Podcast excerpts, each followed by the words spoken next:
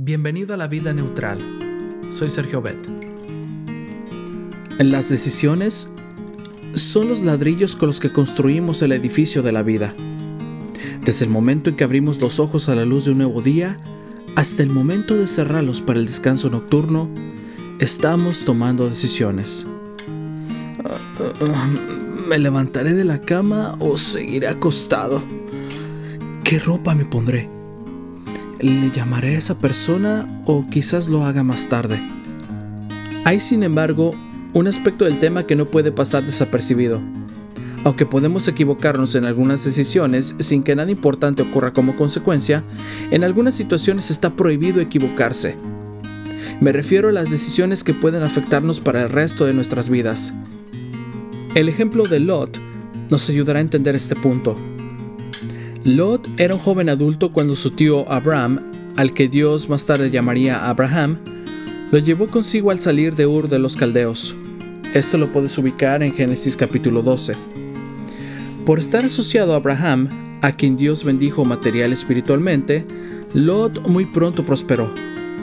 Su riqueza en ganado aumentó tanto que la tierra donde él y su tío habitaban resultó pequeña para ambos.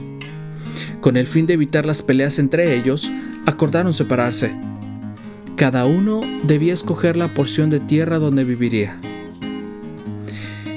¿A quién le correspondería escoger primero? ¿Y a quién le correspondería la mejor parte de la tierra? Por supuesto, a Abraham. Fue a Abraham y a su descendencia a quienes Dios prometió su bendición. Pero, ¿quién escogió primero? Lot. ¿Y quién se quedó con la mejor parte de la tierra? Lot. Esto en Génesis 13, 10 al 11. qué mal actuó Lot. Y qué preciosa oportunidad se perdió de paso. Era el momento para agradecer a Abraham por haberlo sacado de la ciudad pagana donde se crió y para agradecerle por la riqueza que ahora poseía. Pero nada de eso ocurrió.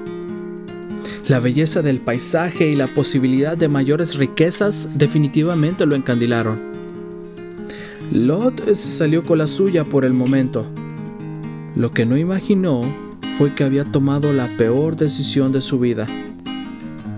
El paquete que había escogido incluía no solo las riquezas del valle, sino también la perversión de Sodoma. El desastre estaba tocando a las puertas y Lot no lo sabía. Entonces Lot escogió todo el valle del Jordán y se fue al oriente del lugar donde estaban. De esta manera, Abraham y Lot se separaron. Génesis 13:11 Si te gustó este podcast, te invito a compartirlo con tus amigos y hagamos que este proyecto crezca. No olvides que estamos en iTunes y Spotify. Cristo viene pronto. Dirige tu meta hacia la eternidad. Espíritu Santo, por favor ilumina mi mente al tomar las grandes decisiones de mi vida, a partir de hoy mismo. Pon tu vida neutral, deja que Dios tome el control y Él hará.